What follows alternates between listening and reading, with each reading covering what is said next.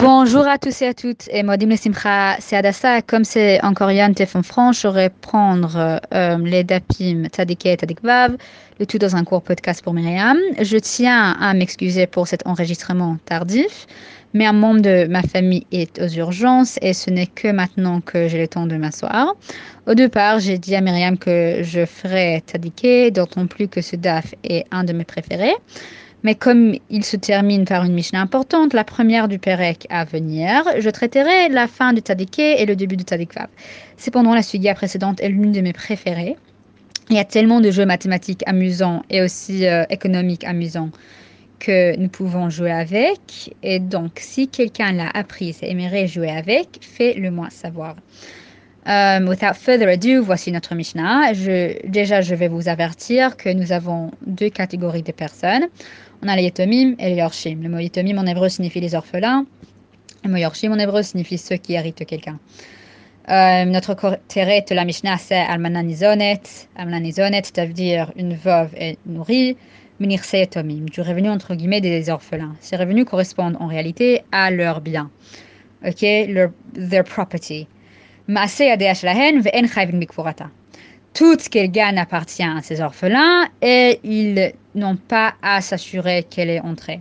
Maintenant, évidemment, tout le monde est obligé d'entrer un met mitzvah. Le fait que la Mishnah écrit on sait déjà qu'elle n'est pas une mitzvah. La Mishnah ne vient pas enseigner euh, quelque chose qui est évident et à partir de là, nous savons qu'il y a des personnes plus proches d'elle que ces orphelins qui sont tenus de l'enterrer. Et ainsi, nous savons déjà que ces orphelins, euh, quels qu'ils soient, ne comprennent pas seulement ses fils et qu'elle a au moins un proche qui est en vie. Et nous nous souvenons également, il y a environ 40 dapim, que l'une des conditions de l'actuba instituée par Khazal est qu'elle doit être autorisée à continuer à vivre là où elle vivait et que ce ménage doit lui fournir de la nourriture. Et vraisemblablement, elle vivait dans la maison de son défunt mari, et nous pouvons donc en déduire que ces orphelins sont les fils de son mari, d'une autre mère. Et la Mishnah poursuit. Yorsheha, Yorshek Tubata, Ceux qui héritent directement d'elle, et ces orphelins ou personnes héritent de sa Ktuba, sont obligés de euh, se charger de son enterrement. Il peut s'agir de ses fils, évidemment, mais aussi de tout autre parent de son défunt mari, si vous vous souvenez de la sugia du Shomeret Yavam, ou de ses propres proches, genre à elle, à cette femme qui vient de mourir. Et cette partie de la Mishnah nous permet de comprendre que, de la même manière que sa Nedunia, je pense on dit en français sa dot, était un échange pour que son mari l'enterre, cette dot ne va euh, qu'à ses héritières directes. Et ce sont donc euh, eux qui sont responsables de son enterrement. Maintenant, dot en ce c'est pas la même façon dont on entend en général de dot en France ou dans le news, dans les nouvelles autour du monde. Ok, c'est beaucoup plus compliqué. J'aurais même dit que le mot dot n'est pas apte, mais j'ai pas une meilleure mot en français aussi. Il y a deux types, il y a Nirse Melog, Nirse Ton Barzel, c'est compliqué. Ok, mais bref. Maintenant, il y a quelques questions analytiques à poser sur cette Mishnah avant même de toucher l'Agmara. Mais je veux que vous fassiez une pause et que vous écriviez les vôtres avant de continuer à m'écouter et je vous en proposerai aussi quelques-uns. Moi, j'ai une liste de 12 questions pour le moment. Euh, si vous voulez une photo de ma liste, euh, avec plaisir, je peux vous envoyer. Euh, sinon, je vais vous présenter quelques-uns de cette liste. Si nous nous rappelons, il y a des choses qu'un mari doit fournir à sa femme et en retour, elle doit lui fournir certaines choses. Il doit par exemple lui fournir des maisonnotes qui, pour notre propos, incluent le ksut. Aussi, ksut ça veut dire les vêtements. Et elle lui fournira en retour maséadéa. Maséadéa, les choses qu'elle fait avec ses mains. Euh, si elle fait un tissu par exemple, elle vend ce tissu, elle gagne de l'argent, cet argent appartient à ce mari ou même le tissu elle-même, ou bien euh, il doit aussi assurer euh, euh, qu'elle soit enterrée. Et en contrepartie, elle apporte la dot, la nedunia. Maintenant, la question c'est comment et pourquoi les responsabilités précédentes du mari sont-elles distribuées au yorshim du mari? Euh, sur le plan linguistique, pourquoi la Mishnah euh, fait une différence entre les Yetomim et Yorsheha, genre les Yorshim de cette femme? Pourquoi pas euh, Yorshav contre Yorsheha, ou genre les Yorshim à lui contre les Yorshim à elle En d'autres termes, pourquoi la Mishnah ne part elle pas de la catégorie la plus générale pour ensuite devenir plus spécifique en parlant uniquement de ces hier. Je pense qu'on dit hier en français pour Yorshim, je sais pas. Euh, et déjà, encore une fois, Yorshia sont pas forcément ses enfants. Mais bref, je pense que une suggestion possible est que si le mari n'a qu'une seule femme, le cas est simple, le Mishnah n'est même pas nécessaire.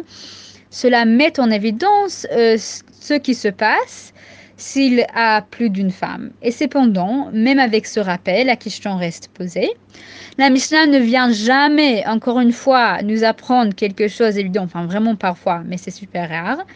Euh, donc, n'est-il pas évident que ceux qui héritent directement d'elle héritent aussi directement de Saktuba Donc, quand la Mishnah, quand la Mishnah dit euh, euh, donc, les mots Yorshek Tubata sont superflus. Donc, quelle est la Hava Amina ou qu'aurais-je pensé si la Mishnah n'avait pas ajouté ces mots et pourquoi aurais-je pensé cela? Euh, quelle est la relation entre les deux catégories de Yorshim et Etomim? Il semble que la relation soit qu'elle doit leur fournir, comme elle a fait pour son défunt mari, et en fonction de cela, euh, ce qu'ils lui fournissent. Maintenant, la Gemara commence par poser une question vraiment bizarre.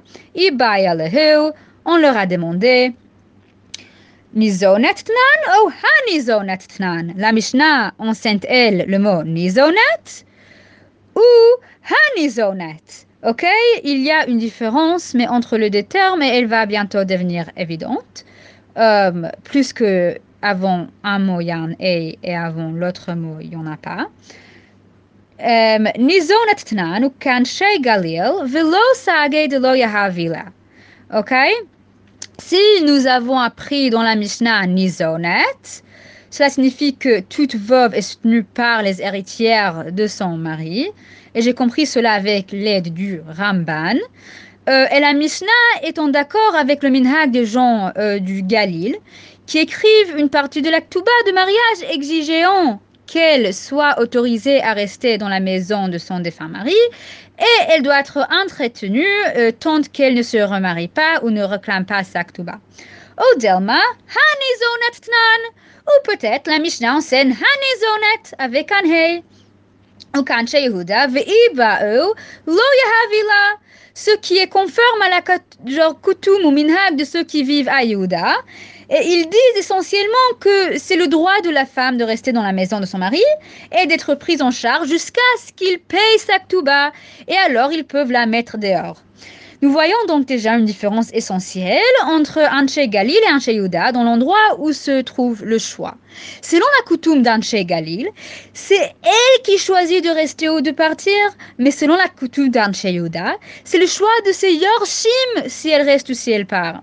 Nous passons maintenant au DAF suivant, et bien que je ne les passe pas en revue euh, dans son intégralité, nous voyons que la Rihata juxtapose clairement les revenus de la veuve et son droit à être nourri.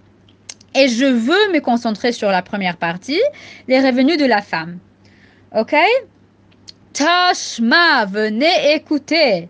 OK? Quand on voit le mot Tashma, il y a une preuve qui va être fournie. Donc, Tashma, venez écouter. Rabbi Zera dit que Shmuel dit. Amar Rabbi Zera, Amar Shmuel. Metiat almana leatzma. Si une veuve trouve quelque chose, elle peut le garder. En fait, ça me rappelle maintenant, parce que je suis en train d'enseigner euh, aux élèves de CE2, Elumetiot Shelo, Elumetiot Chayav Lachriz.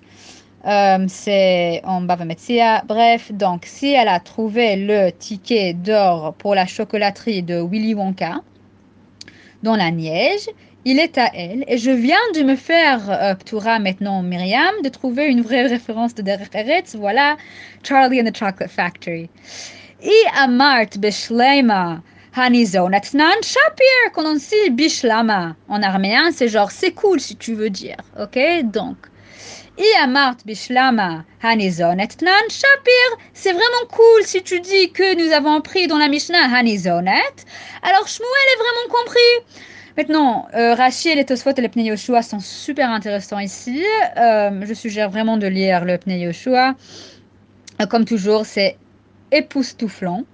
Mais bref, la compréhension de la Mishnah par Shmuel est que la Mishnah fait référence à un cas où la veuve n'est pas soutenue par euh, les Yorshim de son mari, et donc tout ce qu'elle trouve ou gagne lui appartient. Et la Iamart ni zonatnan, ni havu kebaal. Cependant, si tu dis que nous avons appris dans la Mishnah genre les, honnêtes, les héritières à la place de son mari, alors que les héritières euh, soient comme le mari dans tous les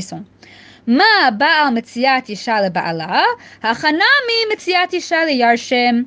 De même qu'en ce qui concerne son mari avant sa mort, tout objet perdu ou trouvé par euh, la femme appartient à son mari. Ici aussi, le ticket de Willy Wonka, perdu trouvé par la femme veuve, devrait appartenir aux héritières.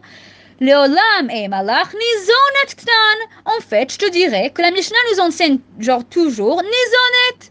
Donc le sous-entendu ici, c'est que est-ce que cela contredit à la compréhension de la Mishnah par Shmuel ou non? Ok?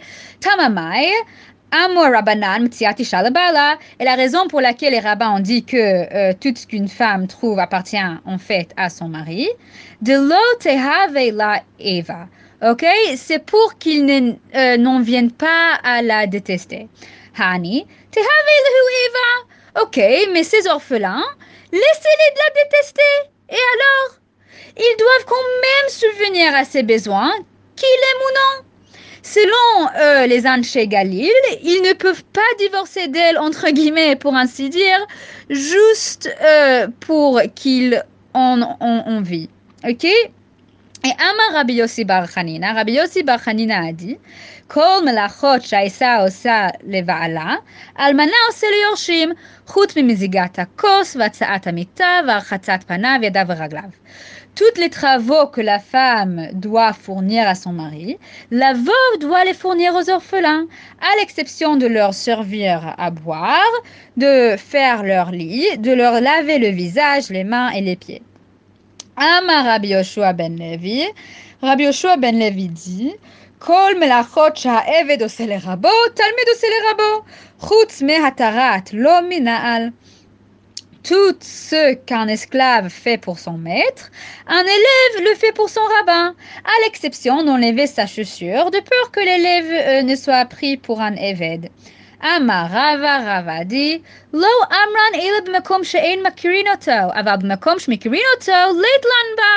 Nous disons seulement qu'un talmide ne doit pas aider son rébé à enlever ses chaussures dans un endroit où les gens ne connaissent pas l'élève, mais dans un endroit où tout le monde connaît ce type, suffisamment bien pour euh, qu'il ne soit pas un évêque, cela ne s'applique pas. Il devrait vraiment aider son rébé à, au rébbi ou euh, rabbin à enlever ses chaussures. Amar Rav Ashi, Rav Ashi a dit ובמקום שאין מכירין אותו נמי, לא אמרן אלא דלא מנח תפילין, אבל מנח תפילין ליתלן בה. Dans un endroit où personne ne connaît vraiment son élève, nous disons seulement qu'il n'a pas besoin d'aider son rébé à enlever ses chaussures s'il ne met pas de tefilin. Cependant, s'il porte de tefilin, ce que les esclaves ne le font pas, nous disons pas qu'il est exempté d'aider son rébé à enlever ses chaussures. Ama Rabbi Chia bar Abba, Ama Rabbi Yochanan. Rabbi Chia bar Abba dit que Rabbi Yochanan dit, Kol hamonea talmido milishamsho, ki ilu monea mimeno chesed.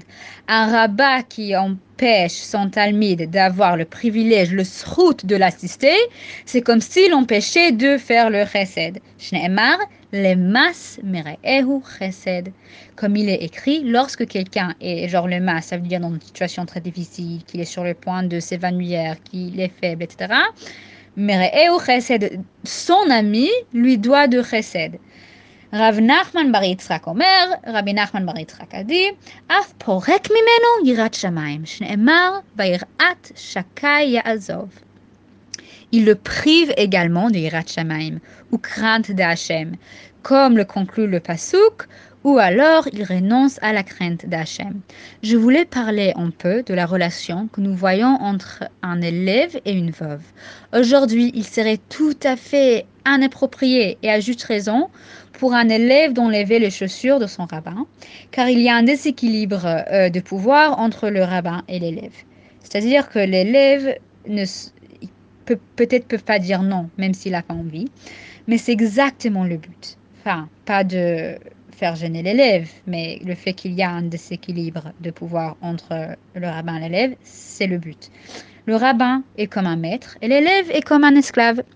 Selon le Avudraham et des autres, une femme est en quelque sorte l'esclave de son mari.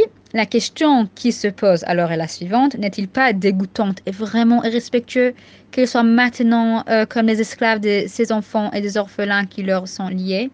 Et j'aimerais proposer une lecture différente, parce qu'en ce qui concerne les enfants, ils sont toujours obligés en kiboud avaem, ok, de la craindre et de la respecter. Genre, Ish imo va vivre ok C'est obligatoire aussi, même après que le père est mort, et d'une manière égale, ce qui inclut euh, aussi de subvenir à ses besoins financiers euh, de Oraita et de Rabanan respectivement.